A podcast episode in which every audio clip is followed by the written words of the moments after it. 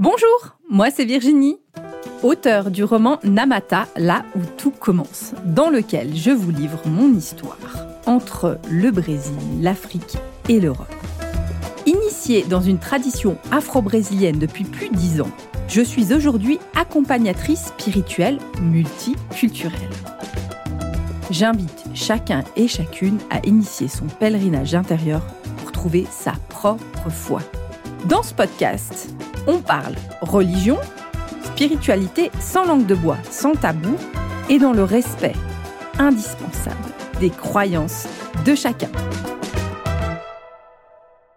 Alors bonjour à vous qui nous écoutez aujourd'hui. J'ai le grand honneur et le plaisir de recevoir une jeune femme qui a un parcours atypique, qui on va suivre sur plusieurs podcasts, qui a toute une histoire avec la spiritualité. C'est un grand honneur d'accueillir Tunans Tututuya. On va être sur un triptyque hein, qui va d'abord parler de la médiumnité, après du rapé et de l'ayahuasca. Mais aujourd'hui, on va parler médiumnité. Tout Nantes, est-ce que c'est possible de te présenter et euh, de raconter qu'est-ce que c'est la médiumnité et peut-être commencer par, euh, par ton parcours en fait, parce que tu as un parcours hors des sentiers battus, hors des normes. Est-ce que tu peux nous raconter un petit peu ça, puis on, on centrera sur qu'est-ce que c'est pour toi dans ce parcours-là, la médiumnité alors bonjour Virginie, je suis absolument ravie de partager ce podcast euh, avec toi merci beaucoup de m'avoir conviée à tes côtés. Alors, bien sûr, je vais peut-être me présenter et comme ça, ça va expliquer un petit peu mon parcours pour euh, aussi déterminer ce qu'est la médiumnité parce que ça a été ma grande question pendant à peu près euh, une vingtaine d'années. Donc, sachant qu'aujourd'hui, j'ai 35 ans et que pour moi, ça a commencé réellement quand j'avais 10 ans. Donc, ça fait 25 ans que je m'interroge sur cette pratique, sur cet état d'être, on pourrait dire, cet état de, de vie et comment ça m'a amené notamment au chamanisme amazonien par la suite. Alors, pour moi, donc, en fait, il y a toujours eu des, perceptions quand j'étais euh, petite. Euh, quand je dis petite, bah, c'est à partir de l'âge de 2-3 ans jusqu'à 7 ans, 8 ans, 9 ans. J'avais des perceptions de, choses qui pouvaient bouger la nuit dans la pièce, euh, se mouvoir, des formes, des silhouettes, ce genre de choses. Mais il y avait peu d'interactions quand même à cet âge-là. Par contre, ça me paraissait totalement normal. Je pensais que toutes les petites filles de mon âge voyaient des silhouettes euh, marcher à côté du lit la nuit. Euh, voilà, je pensais vraiment que c'était euh, quelque chose de normal, donc j'avais pas jugé bon d'en parler, ça me faisait pas peur particulièrement. Et ensuite, il y a eu un événement majeur qu'on retrouve souvent quand même dans la vie des, plus grands médiums qui ont pu écrire leur autobiographie par la suite. En tout cas, dans les lectures que j'avais pu faire, j'avais retrouvé cet élément singulier.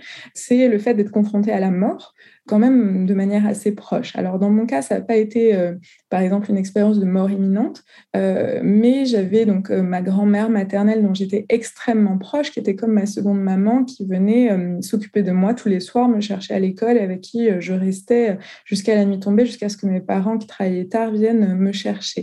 C'est une personne qui était extrêmement importante pour moi. Et euh, un jour, elle n'est euh, pas venue me chercher à l'école. donc, j'avais 10 ans et donc j'attendais devant l'école qu'elle vienne me chercher. Et en fait, immédiatement, j'ai su qu'elle était décédée je le savais à l'intérieur de moi en fait. C'était pas, je me dis pas, elle, a dû oublier ou quoi. J'ai eu le sentiment qu'elle était là, qu'elle était désolée qu'elle était euh, presque, elle s'excusait d'être morte en fait. Et donc je me suis rendue euh, au bout d'une heure à son à son, domicile où là j'ai pu constater donc euh, le décès. Et en fait, le fait d'avoir été comme ça, on va dire, c'était alors elle était en bonne santé, donc ça a été très soudain et d'avoir été frappée par la mort comme ça, d'être confrontée à, la mort. C'est comme si ça avait, euh, je ne sais pas, fracassé quelque chose dans ma tête. C'est le mot que j'emploie en tout cas. Ça a créé une ouverture. Et à partir de ce jour-là, toutes les nuits, j'ai commencé à percevoir des personnes décédées à côté de mon lit. Donc de les voir comme euh, bah, quasiment je peux te voir euh, toi ou voir quelqu'un dans la vraie vie, dans la matière. Et ces personnes n'ont jamais été par contre euh, agressives ou, malfaisantes, mais en fait c'était des personnes que je connaissais pas forcément, qui venaient à moi et qui essayaient d'exprimer des choses, de dire des choses. Ça, ça me faisait extrêmement peur pour le coup, parce qu'avant, je voyais des silhouettes qui traversaient la pièce, mais elles interagissaient pas vraiment avec moi. Là, il y avait vraiment une volonté, en fait, d'interagir. Donc, elles me réveillaient. La nuit aussi, je pouvais sentir bah, la, couverture ou mes vêtements être attrapés ou tirés. Jamais avec, euh, encore une fois, avec une mauvaise intention, mais en tout cas toujours avec euh, la, volonté d'interagir avec moi. Donc pendant des années, je, fermais les yeux, je dormais la lumière allumée, je me cachais sous, sous la couette pour pas les voir. Je leur disais de partir, mais ça ne fonctionnait pas. Et j'ai commencé au même moment à faire des rêves prémonitoires qui étaient extrêmement glauques parce que je ne rêvais que de la mort des gens. Donc du coup, heureusement, ce n'étaient pas des rêves prémonitoires qui arrivaient toutes les nuits, mais ça pouvait être euh, soit quelqu'un de proche, soit quelqu'un de beaucoup moins proche. C'était toujours des gens que je connaissais en tout cas. Et du coup, quand je rêvais de leur mort, systématiquement, à peu près trois semaines jour pour jour après le rêve, ils mouraient. Et donc, du coup, j'avais pu, par exemple, voir la mort de mon chien, la mort de mon grand-père. Enfin, voilà, il y a eu comme ça plusieurs personnes qui sont décédées bah, autour de moi. Je ne vais pas là raconter tous les détails. Il y a eu des morts plus brutales que d'autres, plus difficiles que d'autres. Mais en tout cas, il y a vraiment eu dans mon enfance voilà, un parcours euh, avec la mort qui s'est mis en place. Là, je me permets juste, euh, tout c'est de... Là, toi, tu regardes le sixième sens, le film Le sixième sens. Ça te raconte ta vie. C'est ça, c'est ma life. C'est ta life. On est d'accord. Là, moi, je, suis dans là, tu, es dans ton là, on le voit, le petit 1 qui est caché sous l'eau. C'est là, c'est ta vie. Toi, c'est quelque chose de. Alors, j'imagine, là, il voit. Tu vois, lui, on voit vraiment, il n'arrive pas à dissocier les vivants des morts. Toi, toi j'entends que tu les dissocies quand même. Hein. Voilà, c'est la nuit. Moi, par contre, c'est. Et lui, il me semble de mémoire dans le film, il les voit aussi la journée. Oui, oui, oui, oui. Voilà, moi, c'était, c'était que la nuit. Et comme c'était dans ma chambre, je savais que je savais qu'ils étaient morts, quoi. Enfin, je. D'accord. Ouais. Il y a quelque chose en moi qui savait qu'ils étaient décédés. Je sais pas trop comment l'expliquer. Par contre, je les voyais pas euh, comme lui, la tête à moitié coupée ou ensanglantée. Je les voyais plutôt dans leur état euh, normal entre guillemets. Mais le sixième sens, j'ai toujours dit, eux, ils ont été conseillés par des médiums. C'est sûr. ouais. C'est ça. Ou en fait, il y a quelque chose. Alors effectivement, dans ce film, il y a quelque chose où euh, j'irais là où on perd le, lien avec peut-être quelque chose de plus réel, c'est que les personnages sont trop vivants, trop réels, trop dans les échanges. Mais toi, c'est à peu près ce que tu vis avec cette terreur de l'enfant, en fait. Hein, parce que ce qui est touchant, c'est cet enfant. Donc toi, il y a un moment. Et l'autre question, c'est est-ce que tu peux en parler à tes parents? Est-ce que comment ça se dit enfant? Est-ce qu'il y a quelqu'un à qui tu peux en parler? Eh ben, ça a été justement euh, un, tournant en fait dans ma vie, c'est-à-dire que moi j'en parlais pas parce que je croyais que tout le monde vivait ça. Donc si tu veux, il y avait quelque chose où je ne pouvais pas imaginer que c'était atypique. Et donc ça m'est même pas venu à l'esprit d'en parler. Tu vois, je me suis pas dit j'ai honte d'en parler ou ils vont pas l'entendre. En fait, dans, dans ma manière de réfléchir enfant, comme c'est quand même, c'est vraiment arrivé à 10 ans, donc j'étais en plus, je pense, pas spécialement mature, tu vois, donc j'étais vraiment une petite fille. Je me suis pas dit, euh, je vais leur en parler, en fait. Je sais pas pourquoi, ça, m'est jamais venu un moment à l'idée, tu vois, que de, leur, de leur en parler ou de demander de l'aide. Par contre, euh, quand j'ai commencé à être adolescente, là, j'ai ressenti le besoin de leur en parler. Et moi, je viens d'une famille euh, qui est extrêmement métissée mais notamment au niveau religieux, c'est-à-dire ma mère, euh, elle est laotienne vietnamienne, donc ils viennent de deux bouddhismes différents, c'est-à-dire qu'au Vietnam et au Laos, euh, c'est des bouddhismes qui sont différents, bouddhisme du petit véhicule et bouddhisme du grand véhicule. Pour ceux qui ne connaissent pas le bouddhisme, ce serait peut-être l'équivalent euh, catholique protestant, par exemple, ou orthodoxe pour les chrétiens, donc c'est des choses quand même, des religions assez différentes. Et comme il y a eu euh, voilà l'Indochine, etc., euh, ma famille avait été forcée de se convertir au christianisme. Donc il y avait cette espèce de syncrétisme religieux où ma mère, elle a toujours cru dans l'énergie, mais elle n'est pas spécialement dans la religion. Et du côté de mon père, là aussi, c'est une famille un peu mixte. Grand-père et grand-mère, ils étaient protestants pratiquants et catholiques pratiquants, ce qui à l'époque ne se faisait pas du tout. Ah, on était déjà dans, la, dans le couple mixte là. Complètement. Complètement. À, cette époque-là. Ouais. Et ce qui peut l'être encore dans certaines familles, c'est de, c'est des, c'est des, on est dans la diversité. C'est une perception euh, de la vision chrétienne qui est très différente. Donc toi, tu vis dans cette pluralité euh, spirituelle. Exactement. Et du coup, mes parents, face à cette euh, grande pluralité, comme tu dis, spirituelle, ont fait le choix, en fait, de ne rien transmettre. Ils ont dit, vu qu'on a voilà, un background qui est tellement différent en termes de religion, on, va rien lui enseigner, elle va pas aller au catéchisme, elle va pas aller, ou je sais pas, l'équivalent dans le bouddhisme ou quoi, on fait rien, on donne aucune éducation religieuse, on met pas d'icône euh, dans la maison, etc. Et puis elle décidera euh, vers quelle religion elle veut se tourner si elle souhaite se tourner vers une religion. Donc du coup, moi, il y avait, on m'a jamais parlé euh, de Dieu ou de spiritualité à la maison. C'était pas du tout dans mon dans mon environnement. Et donc, du coup, arrivé à l'adolescence, en fait, je me dis, en fait, euh, ça va pas, ça me pourrit la vie, parce que du coup, je ne dormais pas la nuit. Hein. Qu'on soit clair, euh, c'était impossible pour moi de dormir la nuit. Donc, euh, c'était très dur dans la scolarité de pouvoir suivre en cours quand la nuit, tu avais dormi deux heures. Donc, du coup, j'en ai parlé à mes parents qui, étant totalement démunis, ont dit, bah, on va t'emmener voir un psychiatre. Mais Vraiment pas dans un sens négatif. Ils ont dit on ne sait pas te répondre, on ne sait pas euh, quoi dire à ce que tu l'évoques, donc euh, on va faire confiance à, un psychiatre, qui a été, bon, évidemment la pire chose à faire.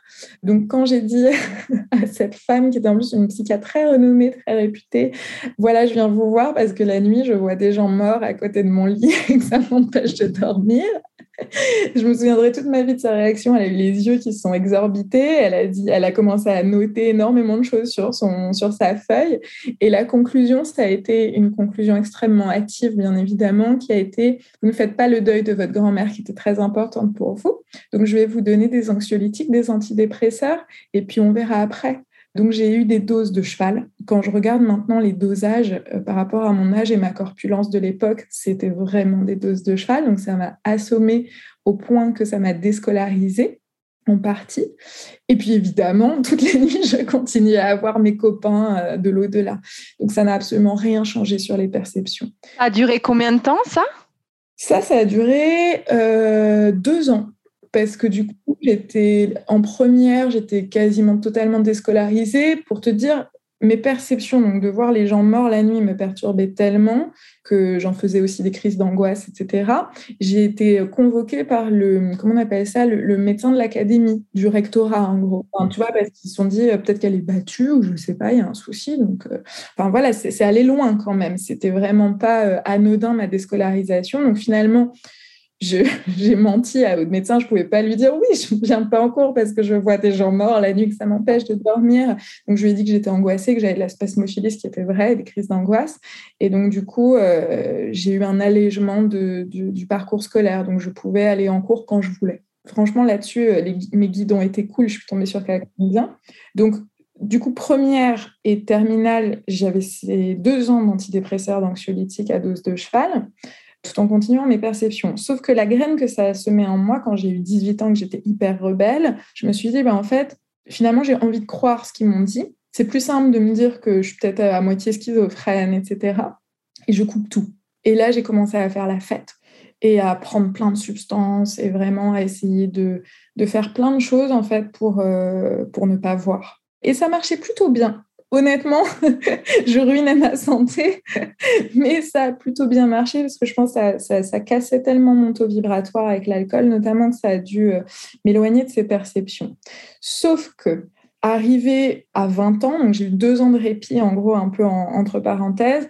Arrivé à 20 ans, étant cavalière, euh, j'ai voilà, trouvé le cheval de ma vie. Donc j'ai fait l'acquisition de mon cheval, qui est un cheval blanc. Donc pour ceux qui te suivent dans le code d'emblée, ça a quand même une symbolique en lien avec Ogum. Et donc euh, vraiment, on est voilà, fusionnel avec mon cheval. Et alors qu'il ne m'avait jamais fait tomber, il décide en forêt, à un moment donné, il pète les plombs il, part à fond et il commence à piler au bout de, la rue, enfin au bout de la route plutôt en forêt. Et là, donc, je fais un soleil et je tombe la tête la première sur le sol. Heureusement, j'avais un casque, mais du coup, j'ai un sorte de trauma crânien. Et euh, à ce moment-là, à partir de cette chute-là, toutes les perceptions se sont démultipliées. Et là, c'était plus seulement les personnes décédées. J'en souviendrai toute ma vie également. Peu de temps après, je prends le RER, euh, le RERB, donc euh, un des pires RER à Paris. Et là, d'un seul coup, euh, la perception change et je vois Laura, du mec qui était assis en face de moi, qui jouait sur son téléphone. Et là, je me dis, mais c'est quoi ce délire? Et j'ai commencé comme ça à avoir des, des, des d'un coup, en plein milieu de la journée, la perception qui change et puis euh, l'aura de la personne qui apparaît. Euh, donc ça me servait absolument à rien, enfin de voir les couleurs et tout ça, j'en faisais rien. Mais du coup, je me suis dit, il y a un truc qui va pas, en tout cas, il y a quelque chose qui, a bougé. Et puis, euh, j'ai commencé à avoir des migraines terribles. Et évidemment, pareil, je me suis tournée du côté médical, on m'a donné des médicaments hyper forts, etc., qui n'ont rien changé. Et puis un jour, j'ai une personne, toujours en début de vingtaine, qui me dit Ah, tu sais, pour les migraines, je crois qu'il y a un magnétiseur, il a aidé ma grand-mère, ça lui a fait passer les migraines. Et donc là, je suis allée voir cette personne. Je m'étais jamais tournée du côté des médecines alternatives. Je faisais un déni total. Et je suis allée la voir et là, ce, cet homme me dit Bon, écoutez, madame, il faut arrêter le déni maintenant. donc, soit vous regardez en face que vous avez vraiment des capacités euh, à percevoir euh, l'invisible, soit si vous l'acceptez pas, vos migraines, elles vont continuer. Et en fait, ça a été, euh, je sais pas, comme une révélation. Et du coup, à partir de ce moment-là, je me suis dit, bah, en fait, il a peut-être raison, je vais aller regarder de ce côté-là. J'ai commencé à lire les ouvrages de, certains médiums que je peux que recommander à, ceux qui nous écoutent, donc les ouvrages du père euh, euh, Brune, euh, voilà, vraiment, de Jean Prieur, enfin, Alan Kardec, bien évidemment, mais en tout cas des, personnes qui ont quand même de, de véritables références en termes de savoir médiumnique. Et du coup, j'ai commencé à avoir quelques réponses à mes questions. Et à partir de ce moment-là, je me suis dit, bah, vu qu'en France, je trouve personne qui comprend ce que je vis, parce que je n'avais pas rencontré bonne personne pour le moment, je vais voyager et je vais aller sur la terre de mes ancêtres. Et là, je suis partie en Asie du Sud-Est et je suis allée au Laos, au Vietnam. Après, je suis allée un peu plus loin en Inde, au Sri Lanka, à Bali. Et je suis allée rencontrer bah, les médiums de là-bas pour discuter avec eux, pour comprendre en fait là où tout le monde croit en l'énergie, bah, ceux qui ont un parcours un peu singulier bah, de médiumnité, comment ils le vivent, comment apprendre à maîtriser ce don. Et là, ça a été énormément de travail, vraiment beaucoup, beaucoup de travail. Moi, je dis toujours, euh, il y a peut-être ce qu'on peut appeler les capacités de naissance ou le don. Vous mettrez le, don, le, mot que vous voulez derrière le mot euh, être médium, derrière le mot médiumnité. Mais par contre, c'est beaucoup de travail derrière. Ça, c'est ce que je dis souvent. J'ai deux exemples. C'est les personnes qui m'écoutent, ils savent que je parle de Zinedine Zidane et de Céline Dion. Les gars, ils ont une mission de vie. C'est basique, c'est terre à terre. Vous écoutez la bio. Euh, je me suis retrouvée avec mon fiston un jour écouter la à, lui lire la, biographie de Zidane. Les gars, ils ont un don. Ils savent dès, le départ. Céline Dion, elle sait. Je pense qu'elle s'est jamais posé de questions sur ça. Elle doit chanter. Elle sait qu'elle le fait. Par contre, il y a du boulot. Il y a du boulot, il y a du boulot. Il y a un moment, Céline Dion, son mari la sort pendant deux ans, elle est en pleine lancée, il l'arrête et pendant deux ans, elle bosse. Il, la, il prépare son image et il y a ce travail-là. On peut le voir aussi chez Piaf, ces moments où, il y a un moment où il faut, stopper il faut travailler. Euh, voilà. Mozart, il n'est pas venu, il n'est pas devenu Mozart en, glandouillant. Ces gamins, il a fait que ça, quoi. Il n'avait pas de vie autre que ça. Michael Jackson aussi. Donc, c'est des, des, méga personnes où Zinedine Zidane, il dit toujours, j'étais pas forcément le meilleur que les autres. Par contre, quand les autres ados allaient faire la fête, moi, j'entraînais mon pied gauche qui était faible. Et il a fait des, heures et des heures à shooter son pied faible. Et là, tu te retrouves sur la même chose. À un moment, il y a quelque chose, tu as effectivement un don. Au lieu de partir tête baissée, tu fais une pause et tu vas travailler et apprendre ce don. Et ça, c'est hyper beau. C'est aussi hyper important. On s'improvise pas médium. Moi, j'entends quand même quelque chose comme ça. Est-ce que, est-ce que ça te, parle? Est-ce que c'est OK? On s'improvise pas médium comme ça du jour au lendemain? Ça me parle totalement parce que quand on me demande justement comment j'ai fait, la question classique, c'est comment vous avez fait pour développer vos capacités de médium? Mais elles me sont tombées dessus.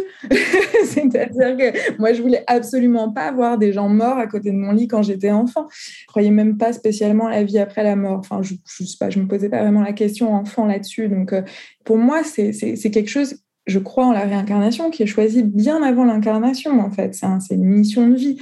Donc c'est pas quelque chose qui se base sur la volonté de devenir. Enfin c'est voilà, moi j'ai pas voulu devenir médium ou c'est pas quelque chose qui était là. Euh.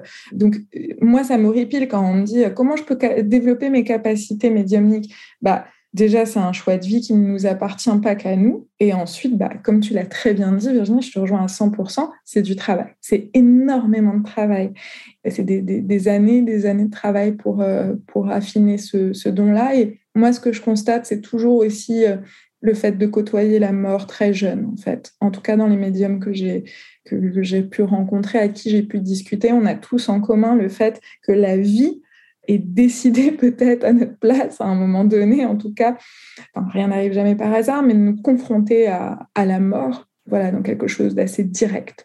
Euh, donc je te rejoins euh, totalement là-dessus. Et justement, pour en revenir peut-être à cette question de qu'est-ce que c'est être médium ou qu'est-ce que c'est la médiumnité, bien sûr, je vais donner, donner ma définition, mais pour moi, c'est vraiment être un intermédiaire. Pour moi, médium, ça veut dire être intermédiaire et de pouvoir être, selon moi, un pied ici dans la matière et un pied de l'autre côté. Et arriver à avoir une, une, capacité, là je vais parler un petit peu technique, mais à, à faire changer notre niveau vibratoire, notre fréquence vibratoire, de manière à pouvoir se brancher comme une station radio assez facilement sur des fréquences qui sont autres que les fréquences de la matière. C'est-à-dire que là, par exemple, ta, ta table, Virginie, elle vibre à une certaine fréquence.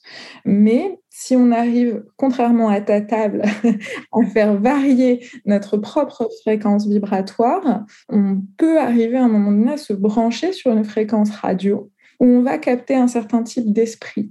Et à ce moment-là, c'est toujours très intéressant de voir et très important de déterminer quels esprits on va capter. Parce que si tu captes Madame Michou qui est décédée euh, la semaine dernière euh, à côté de chez toi dans des conditions assez tragiques et qui n'est pas vraiment dans la lumière, elle va pas du tout te donner les mêmes informations que si tu captes ton guide. Donc du coup, c'est important une fois qu'on arrive justement à développer, à affiner ses capacités à force de travail, de pouvoir avoir une précision sur quel type de vibration, quelle fréquence on souhaite capter. Et c'est là où on va, selon moi, avoir un bon médium ou, ou un charlatan.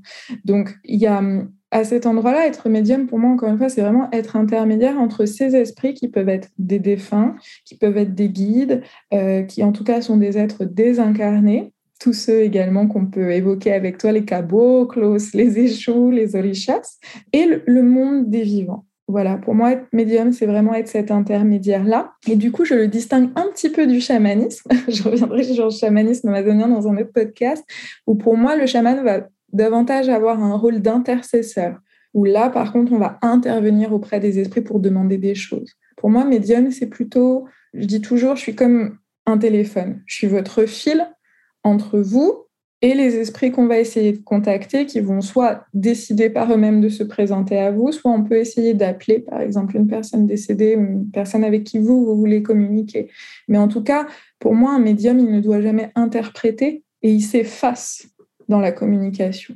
Il se dépersonnalise pour être justement cet intermédiaire, ce téléphone. Pour moi, c'est vraiment cette image-là, d'être le fil de communication entre la personne vivante et un esprit qui, lui, est ce qu'on pourrait dire désincorporé, qui, qui, voilà, qui n'a pas de matière. C'est intéressant, du coup, ce rapport à la mort. Euh, souvent, quand on va voir des médiums, effectivement, ça peut être un des, un des facteurs, ça peut être que la personne a perdu un proche. Est-ce que tu arrives, si une, personne demande à parler à une personne, est-ce que tu arrives toujours à atteindre la personne ou il arrive à me dire j'arrive pas à capter pour X raison et qu'est-ce que ça pourrait être? Et une autre question, c'est une fois j'ai une dame qui est venue en me disant mais j'aimerais savoir pour savoir si elle va bien. Puis moi ça m'interpelle toujours de dire mais si elle est elle est si elle est de l'autre côté, normalement, ça va bien. Normalement, c'est parce que la personne était morte d'une longue maladie très douloureuse. C'est-à-dire, finalement, la mort, des fois, c'est l'ultime guérison. Toi, comment tu as Est-ce qu'il y a, y a des zones Est-ce que tu as une perception aussi un peu de ce qui se passe de l'autre côté? Est-ce qu'on peut atteindre tout le monde? Est-ce que tout le monde va bien? Ou est-ce qu'il y a peut-être des degrés où, non, tout le monde n'est pas de l'autre côté correctement? C'est une question hyper euh, importante. Il y a pas mal de fois où on ne peut pas atteindre la personne. Alors, je vais justement distinguer, pour reprendre le terme afro-brésilien, les phalanges d'esprit, donc les types de, on pourrait dire en français, de corporation hein, d'esprit. C'est-à-dire que Aujourd'hui, moi, j'ai décidé de prioriser vraiment la communication avec les guides des personnes. Donc, en séance, les personnes viennent et là, je demande au guide principal de se manifester pour pouvoir donner des indications à la personne sur euh, ce qu'elle doit faire dans sa vie, dans son incarnation, comment l'aider à résoudre ses problèmes. Donc, sur les guides, en tout cas dans ma pratique, ils se manifestent toujours, dans 100% des cas, pour l'instant, je touche du bois, j'ai jamais eu un cas de figure où le guide ne s'est pas manifesté pour la personne. Après, ça, c'est un contrat que j'ai passé avec, euh, que moi j'appelle mes N plus 1, mon manager, mon guide principal, on pourrait dire ma hiérarchie, où voilà, on a un contrat ensemble et euh, aujourd'hui, voilà, je, je décidé de dédier ma vie à ces séances-là de médiumnité. Donc, quand la, séance arrive, il y a toujours le guide de la personne qui se présente. Par contre, je distingue bien le cas des guides euh, du cas des défunts. Dans le cas des défunts, ça dépend de plein de facteurs différents. Le défunt, s'il est décédé il y a longtemps, en fait, il a avancé dans ses plans de l'autre côté parce que souvent j'entends euh, cette phrase dont j'ai horreur, oui, euh, dans la lumière ou pas dans la lumière. Mais c'est pas binaire, hein, c'est pas une porte qu'on passe, puis hop, on est de l'autre côté ou on est encore dans la matière. Enfin, c'est bien plus compliqué que ça, c'est des états vibratoires. Donc si la personne elle est décédée, imaginons il y a 30 ans, et ça fait 30 ans voilà qu'elle a passé ses paliers aussi de l'autre côté et qu'elle a avancé, ça va être extrêmement dur pour elle. J'ai même envie de dire presque souffrant que nous, dans la matière, on l'appelle pour juste lui demander si elle va bien ou si elle a deux, trois conseils à donner, deux, trois tips à donner à son petit-fils ou à sa fille. Enfin, c'est quelque chose qui est vraiment difficile pour les défunts.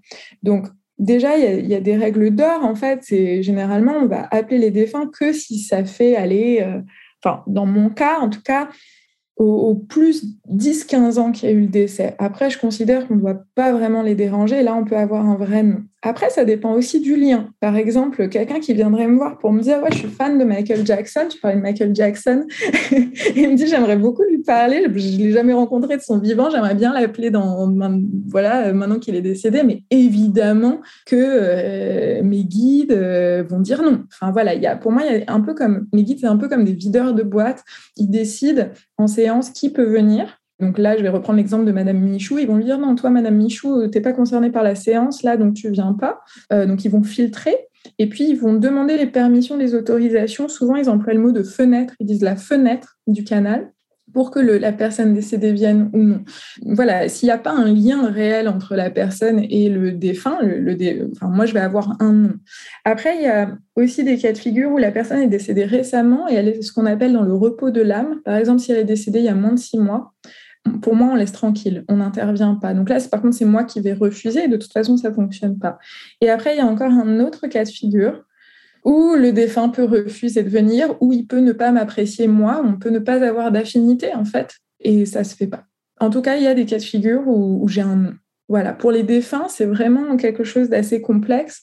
Et moi, je constate aujourd'hui en séance, encore une fois, que je donne priorité au guide parce que j'ai décidé de m'orienter là-dessus.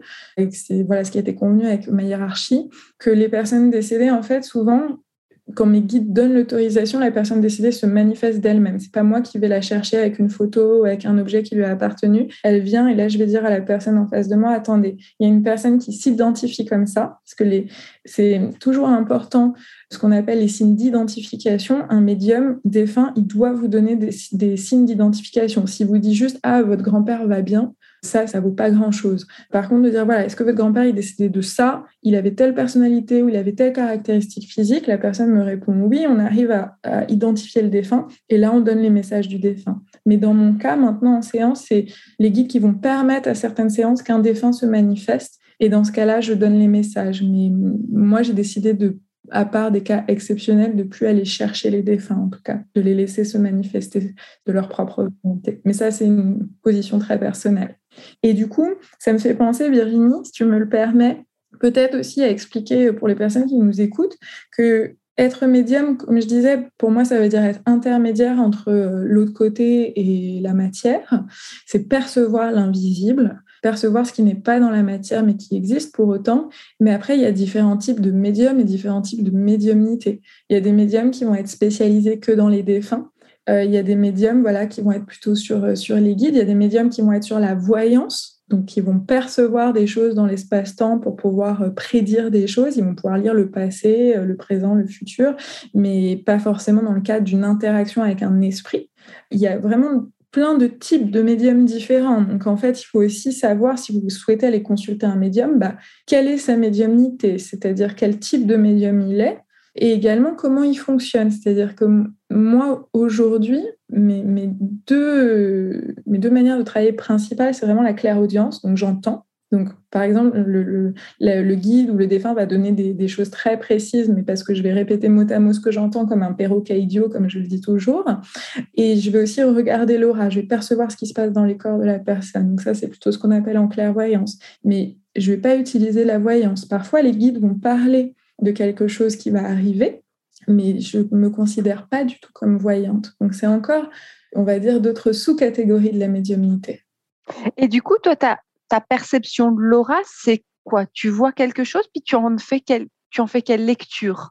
Alors, c'est vraiment comme un, je dis toujours comme un, un calque. C'est-à-dire, je vois la personne comme on la voit dans la matière, et après, je vais voir comme des calques. Et par exemple, ce dont j'ai horreur là aussi, un de mes combats, on va dire personnels, c'est les personnes qui disent Ah, j'ai vu ton aura, euh, ton aura, elle est bleue. Ça, ça veut rien dire du tout.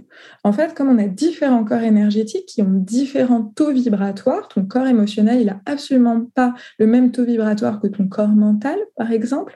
Chaque corps va avoir une propre vibration et on va dire que j'ai une capacité qui me permet de traduire cette vibration par des couleurs. Et mon code couleur, il m'est très personnel. Par exemple, peut-être un peu comme les daltoniens, qu'une autre personne, un autre médium verrait les couleurs différemment dans les corps de la personne. Mais moi, je sais que par exemple, si je vois une masse sombre, ça va être le signe d'un blocage. Et en fonction de si je vois cette masse sombre dans le corps émotionnel ou dans le corps mental, je vais arriver derrière, encore une fois, à force de beaucoup de travail, à, diagnostiquer, je dirais, à identifier, à analyser un petit peu ce que ça veut dire. Donc, par exemple, la, personne, je peux lui dire, bah, là, je distingue une masse à tel endroit dans tel corps. Par exemple, si dans le corps éthérique, au niveau des lombaires, je vais dire à la personne, moi, je pense que vous avez assez mal au dos à tel endroit.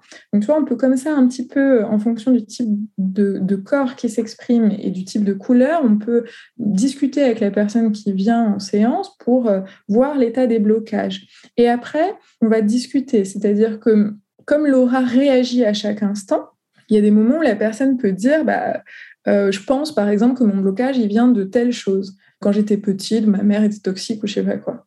Et là, si je vois qu'il se passe rien dans l'orage, je vais lui dire, bah, peut-être que ça vous a affecté avant, mais je vois que ça vous touche dans le chakra du cœur, mais le blocage que je distingue, il réagit absolument pas à ce que vous me dites. Donc, on n'est pas du tout là-dessus.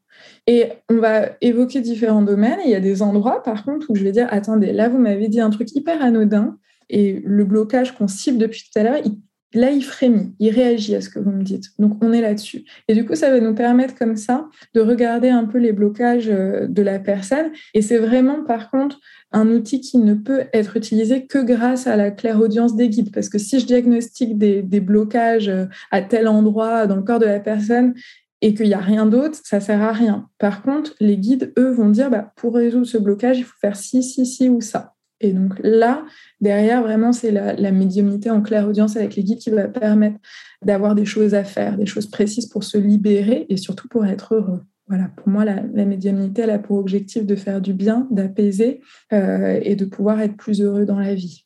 Ça, c'est important, c'est-à-dire qu'on sort d'une séance avec toi, normalement, on est soulagé, apaisé. On n'est pas dans ce truc. Il est arrivé des fois qu'il y a des personnes qui, euh, qui viennent, puis il y a eu des séances, en fait, ils sont en plein travail, ils sont complètement accablés sous la jeu de travail. C'est un terme un peu du, un peu du développement personnel. C'est en plein travail, puis ils sont un peu écroulés comme ça. En même temps, on sort d'une séance chez toi, on est allégé, on est, on est bien. Hein. Il y a quelque chose de l'ordre de la joie, en tout cas, quand on, quand on partage avec toi, puis quand on sort d'une séance avec toi. Il y a quelque chose où ça ne veut pas dire que c'est, c'est pas, pas ce truc un peu euh, classique du développement personnel où plus on est mal, plus on est. C'est, il y a une descente, mais il y a une montée, il y a un retour vers un allègement. C'est toujours ce que j'ai vécu, en tout cas, dans les, dans les séances avec toi. Après, ça m'appartient, mais je, je crois que pour t'avoir en tout cas conseillé, enfin envoyé beaucoup de monde chez toi, c'est toujours le retour que j'ai en tout cas de, de, l'allègement et il y a quelque chose de, de, libérateur en tout cas et, de, de volonté d'avancer. Bah, c'est vraiment mon objectif. En tout cas, si la personne sort euh, moins bien de la séance qu'elle n'est entrée, c'est que j'ai raté mon, travail, que j'ai raté ma séance. Donc, hum, l'objectif des guides, en tout cas, dans la manière dont j'ai toujours dialogué avec les miens, avec mes propres guides, ils m'ont toujours dit, mais c'est joie et amour. C'est-à-dire que si on est aimé, mais qu'on n'a pas de joie de vivre, on va pas réussir à se réveiller le matin et à se lever, à accomplir ce qu'on a à accomplir. Donc, il y a vraiment cette notion de ramener la joie, de ramener l'amour pour soi, l'amour pour le monde et de comprendre justement ce qui peut entraver en nous notre accès à une joie pleine. Donc c'est vrai que moi j'oriente beaucoup sur la joie, sur l'amour bien évidemment aussi, mais la joie en tout cas pour moi c'est quelque chose qui est très relié aux guides aussi. Les guides ils sont très drôles, ils nous disent les choses très cash, hein, euh, ça va rarement dans le sens de l'ego. Donc toujours aux personnes, il faut être prêt à entendre des choses que vous n'avez pas envie d'entendre sur l'ego. Par contre c'est toujours réconfortant. Pareil, si à un moment donné, une personne vient parce qu'elle n'arrive pas à faire le deuil d'une personne qui est décédée, l'objectif, c'est absolument pas d'entretenir ce lien avec l'au-delà euh, pour que la personne nous manque moins. Pas du tout. C'est d'aider la personne à faire son deuil, pour qu'elle soit plus heureuse et qu'elle puisse continuer à vivre. Et parfois, ça peut passer par un contact défunt ou alors par une conversation avec ses guides. Mais en effet, il y a vraiment cette notion d'aider la personne à se libérer de ses fardeaux, comme on dit au Brésil, le fardeau qu'on porte tous, euh, de manière à être plus léger, plus joyeux et de ressentir davantage en nous l'amour pour nous-mêmes et pour les autres. Pour moi, c'est vraiment les, les, clés du bonheur. La première chose que je dis en séance, c'est notre objectif commun à vous et à moi, c'est que vous soyez plus heureux possible ou la plus heureuse possible dans votre vie. Et pour ça, on va regarder ce qu'on peut faire. Amen. Là, c'est là où je dis Amen. Amen. Non, j'aimerais juste refaire un petit focus un moment. Tu nous partages dans ton histoire. Euh, tu, vas au, tu vas en Asie, tu fais ce voyage en Asie, tu rencontres des médiums là, on est parti effectivement sur le fait que tu as bossé. Comment tu as traversé ce voyage en fait? Comment est-ce que tu as rencontré plein de personnes? Est-ce que tu as rencontré une personne? Comment tu l'as travaillé en fait cette euh, médiumnité? Alors, ça dépendait vraiment des endroits. En fait, je partais toujours avec, euh, en gros, je partais un mois en général dans un pays, sans aucun itinéraire de prévu. Et là, je demandais toujours à mes guides, à l'univers, de m'envoyer vers les bonnes personnes. Et du coup, il y avait des personnes où je savais qu'elle avait quelque chose à m'apporter, mais peut-être le temps d'une séance ou voilà, ou une journée ou deux. Il y a des personnes avec qui, je pense à Bali, par exemple, euh, où j'ai rencontré une médium qui était euh, vraiment euh, incroyable, où elle, elle m'a gardée plus longtemps sous son aile. Donc en fait, ça dépendait vraiment de, des rencontres. Je suis partie en Mongolie aussi, où ça a été euh, un voyage assez extraordinaire pour moi, chez les nomades. Donc j'étais à 800 km d'Ulaanbaatar, donc vraiment au, milieu de, nulle part. Là, il y a eu des choses très fortes également pendant trois semaines. Enfin voilà, avec les mêmes personnes. Ça dépendait vraiment des voyages. En fait, je me laissais guider. Et euh, parfois, la personne, elle avait juste une orientation, un conseil à me donner. Et puis parfois, il y avait ce côté un peu plus de formation qui s'installait. Tu vois, cette euh, médium à Bali, j'ai encore des contacts avec elle euh, dix ans après. Enfin, voilà, on est toujours en, contact. Euh, enfin, voilà, ça dépend vraiment des endroits. Mais une fois que j'ai fait, en tout cas, le, on va dire le tour des, pays qui m'intéressaient en termes de guérison, parce que je suis allée au Tibet, en Chine, enfin voilà, c'était vraiment un gros, un gros parcours, hein, je vous passe les détails.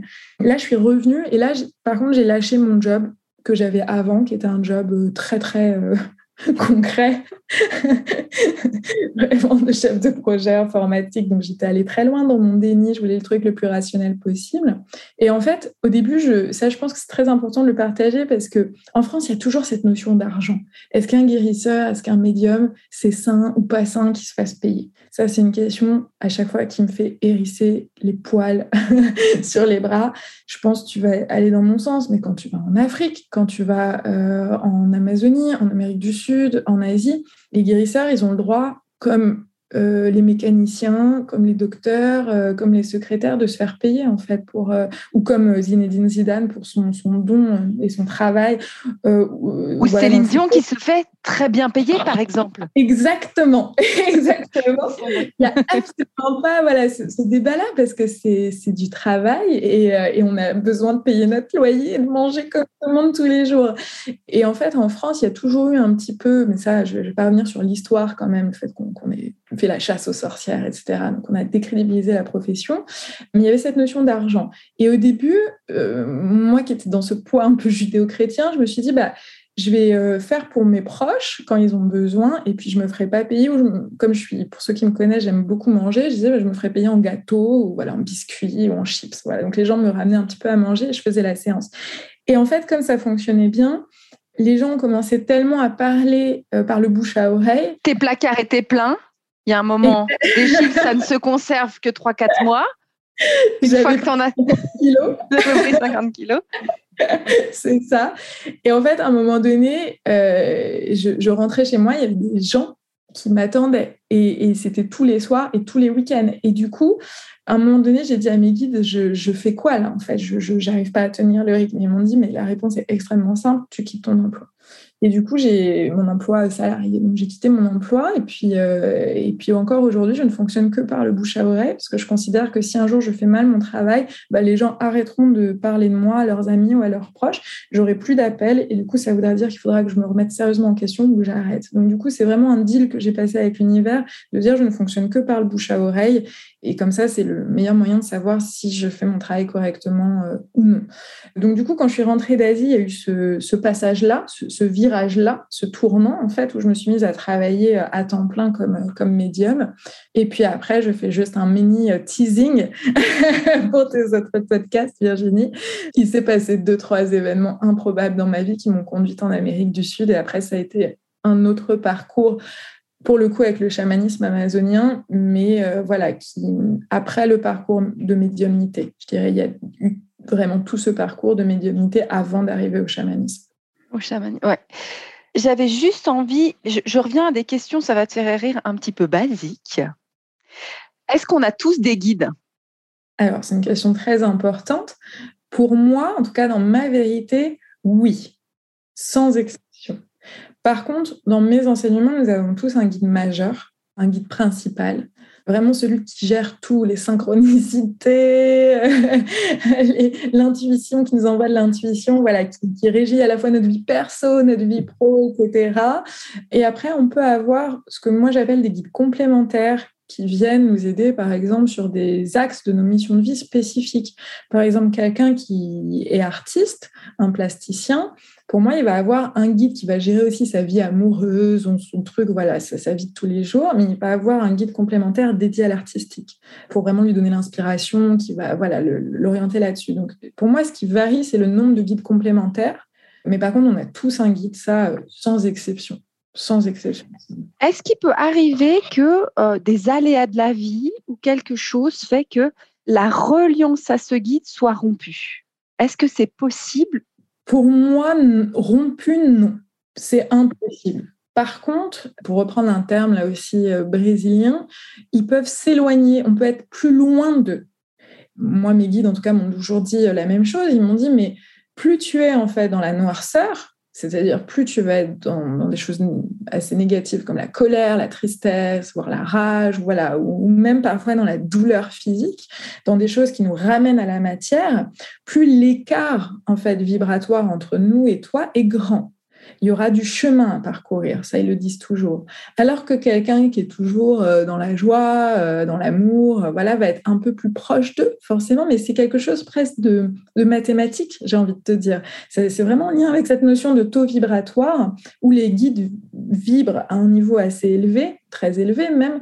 Euh, et nous, bah, plus on élève notre vibratoire, plus on va être proche, proche d'eux. C'est pour ça que parfois, j'entends des choses euh, en séance, des personnes qui me disent, je comprends pas, je vis euh, dix 10 000 galères, je vis des choses qui sont terribles dans ma vie. Et j'ai jamais eu aussi peu d'intuition, l'impression que mes guides étaient aussi loin de moi et j'ai l'impression qu'ils m'ont abandonné. Non, ils vous ont absolument pas abandonné, c'est juste que vous les percevez moins et plus on va être justement dans l'ego, dans le bruit mental ou dans des choses vraiment négatives, plus on va plomber notre taux vibratoire et plus on va être loin d'eux, donc moins on va les percevoir. Mais ça ne veut pas dire que la connexion est rompue ou qu'ils voilà, nous ont abandonnés. C'est juste qu'on les perçoit moins. Est-ce que c'est possible aussi que justement ces défunts, euh, il y a dans, la notion peut-être plus néo-chamanique, mais, mais aussi globale dans le chamanisme, de dire à un moment on a un défunt qui se colle à nous? Je sais plus quel est le terme néo-chamanique, je sais plus, il y, a, un terme un peu pour ça. Il y a, l'entité, mais il y a l'entité qui va un petit peu te vampiriser. Est-ce que ça, il y a des choses comme ça? Est-ce que toi, ça t'est arrivé de dire, mais là, il y, a une entité ou qui, s'est collée à vous, c'est pas juste, il y a un défunt. Et est-ce qu'il y a quelque chose de simple? Comment on peut faire pour, si on a cette impression-là, de, pour se débarrasser de cette entité? Alors, c'est une question là aussi qui est très pertinente. Pour moi, oui, ça je l'ai déjà détecté, euh, ça arrive. Par contre, ça arrive peut-être pas aussi souvent que les gens veulent bien le penser. Parfois, la personne va venir et me dire Je suis sûre que j'ai une entité euh, collée aux fesses, etc. J'ai des pensées noires, je suis négative, etc. Et les guides disent Mais pas du tout, c'est juste elle qui est super négative. Pas d'entité. Donc, je dirais que ça peut arriver, mais c'est peut-être pas aussi euh, fréquent que le développement personnel, que le, tout ce qui est New Age semble le dire. c'est psychopompe le terme néo-chamanique, je crois. C'est vraiment l'entité qui se colle puis qui du coup va prendre, manger de l'énergie, psychopompe. Mais du coup, toi, tu dis qu'il y en a un peu moins. Et est-ce qu'il y a quelque chose Est-ce que là, il faut aller voir quelqu'un pour s'en débarrasser ou la personne peut s'en débarrasser toute seule? En fait, ça dépend vraiment de, du défunt. C'est-à-dire que euh, je pense qu'il y a quelque chose de très important qu'il faut partager, c'est que pour moi, la règle d'or, c'est qu'un défunt ne peut s'accrocher et vampiriser en gros l'énergie éthérique. Hein. Ça prend l'énergie éthérique pour se maintenir dans le bas astral, parce que le bas astral est proche de, de la matière. Je simplifie au maximum, mais en gros, c'est ça. Donc, quand l'entité justement est accrochée, elle ne peut s'accrocher que s'il y a des brèches dans l'aura. Donc, une personne, par exemple, qui se drogue, qui boit plein d'alcool, etc., elle, elle va avoir une aura qui est perforée. Donc là, elle sera un nid à entité. Euh, ce sera hyper simple pour des défunts de s'accrocher et de la vampiriser. Quelqu'un, par contre, qui a une aura impeccable, c'est quasiment improbable qu'un défunt arrive à se coller, à s'accrocher. C'est vraiment la notion de brèche ou de trou dans l'aura. Et ce qu'il faut aussi voir, c'est qu'une entité ne s'accroche que s'il y a une résonance dans la personne. Par exemple, les défunts qui sont dans le bas astral, qui ont pu être alcooliques à la fin de leur vie, ou même toute leur vie, ils vont chercher des personnes qui boivent de l'alcool. Un défunt qui était complètement euh, dépressif, qui, peut-être qui est mort de tristesse, il va chercher une personne qui est naturellement aussi dans la tristesse. Donc, on, attire aussi à nous euh, des défunts qui rentrent en résonance avec nous-mêmes. Donc, en fonction du défunt, si le défunt est vraiment extrêmement négatif, je vais caricaturer au maximum, imaginons vous vous retrouvez avec Hitler collé aux fesses. Là, oui, il faut aller voir quelqu'un. Ça va être dur pour vous de, vous de vous en défaire parce que la densité énergétique du défunt va être très lourde. Par contre, si c'est par exemple, un jeune qui est décédé dans un accident de la route, qui ne sait même pas vraiment qu'il est décédé et qui juste se maintient parce qu'il ne vous perçoit pas réellement, mais il voit de la lumière, donc il s'accroche un peu à vous pour se maintenir. Alors là, il y a des techniques assez classiques euh, qui sont basiques du style, vous pouvez vous doucher en vous frottant complètement avec du gros sel, non traité, non raffiné, style du gros sel de Guérande. Et déjà, là, ça va rompre en fait les liens, les attaches donc c'est quelque chose de très mécanique. Il faut le faire par contre en conscience, en priant. Mais ça, sur une entité, euh, voilà, un petit peu lambda, j'ai envie de dire, ça va suffire. Par contre, la sauge, il faut oublier. Hein voilà, le, truc à la mode, la sauge, à la, base, c'est les Amérindiens qui utilisaient la sauge, mais leur sauge à eux, c'est pas la même que notre sauge en France. Donc, notre sauge à nous, elle est quand même relativement faible. Vous pouvez la coupler avec du romarin ou avec d'autres herbes qui vont venir la renforcer, mais pour s'enlever une entité, euh, quand même, ça se saurait si juste un petit coup de sauge passait. Voilà, donc je dirais, essayez le gros sel. Et si derrière, vous voyez pas une nette amélioration, allez voir un énergéticien ou un chaman, voilà, quelqu'un qui va pouvoir vous aider. Je te, remercie, Caro, parce que là, on est sur un petit truc sur le sel. Je viens de sortir trois articles de blog qui, sont, qui vont sortir dans rien que le travail avec le gros sel. Effectivement, on n'est pas dans la sauge, c'est juste du sel de base. J'ai fait une série d'articles sur tout ce qu'on peut faire rien qu'avec du gros sel. Et ah bah, typiquement, c'est ça. Ouais. C'est rien que ça. Et tout ce qu'on qu'on peut faire en douche et en dans ce qu'on appelle les bains, qui est une pratique aussi qu'on pratique beaucoup euh, en dans les dans, au Brésil et en Afrique aussi. En, en, Afrique, on va tamiser de la cendre aussi, puis c'est possible de le faire. Mais là, on fait donc du cou jusqu'au bas du corps. On essaye en général d'éviter de toucher la tête quand on travaille avec de la cendre. Mais euh, ça, c'est un excellent, excellent conseil, c'est un excellent tips.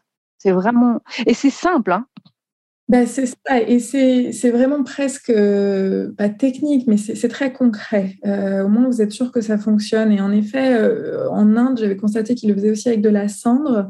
Pour le sel, il y a sur la tête, je te rejoins totalement. J'ai pu constater différentes pratiques. Au Brésil, on touche pas.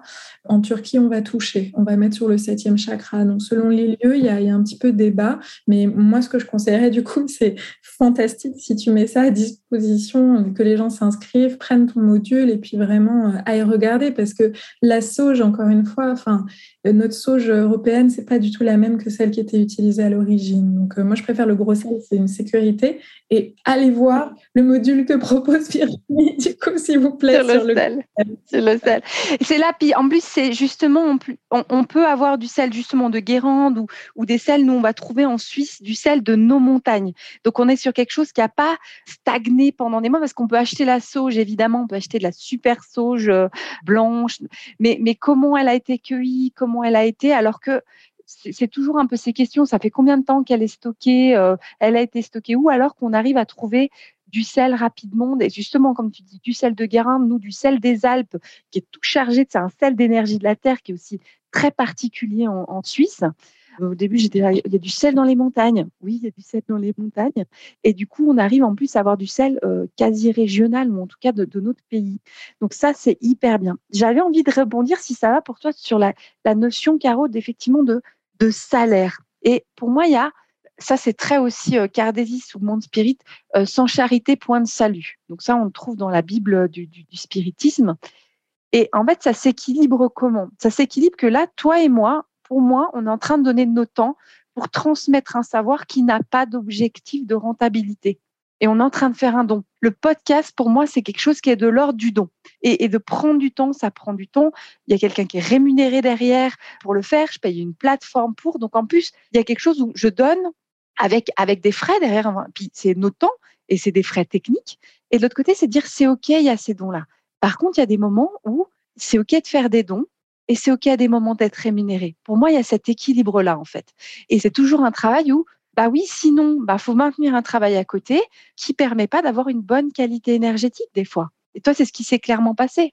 Exactement, moi, ça a été vraiment mes guides qui m'ont dit euh, tu aideras plus de gens en fait, et tu feras plus de bien sur Terre à dédier ta vie à la médiumnité, à recevoir plus de personnes chaque jour et à, être, à faire les choses de meilleure qualité parce que tu ne feras que ça, plutôt que de continuer ton petit travail salarié. Donc, c'est vraiment eux qui m'ont pas laissé le choix, parce que moi, j'étais dans un CDI très bien rémunéré, très sécure, euh, assez prestigieux, donc c'était euh, vraiment mon, mon ego n'avait absolument pas envie de quitter cet emploi, mais je me suis, euh, j'ai, exécuté ce qu'on avait dit. Et en fait, alors là aussi, je vais, je vais avoir une posture qui est très personnelle, mais pour avoir dialogué régulièrement avec mes guides sur cette question de l'argent, dans ma vision des choses, en fait, on a tous une mission de vie de charité tous sans exception. Et après, moi, je distingue en fait la mission de vie qu'on a euh, à faire, on va dire, alors les guides appellent ça de service, moi, ils appellent ça comme ça, qui peut être professionnel, on va dire, et la mission de vie de charité.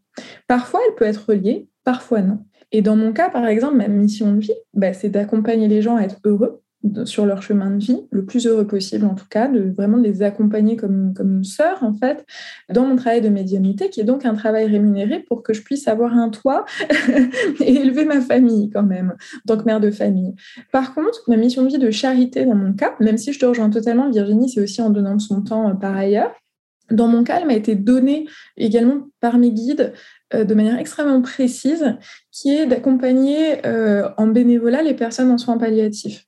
Et du coup, bah, c'est quelque chose, c'est du bénévolat que je fais, voilà, où, je me suis engagée à faire ça, en fait, euh, d'aider ces gens bah, gratuitement en soins palliatifs. Pour le coup, pas en tant que médium, mais bon, ils en bénéficient aussi.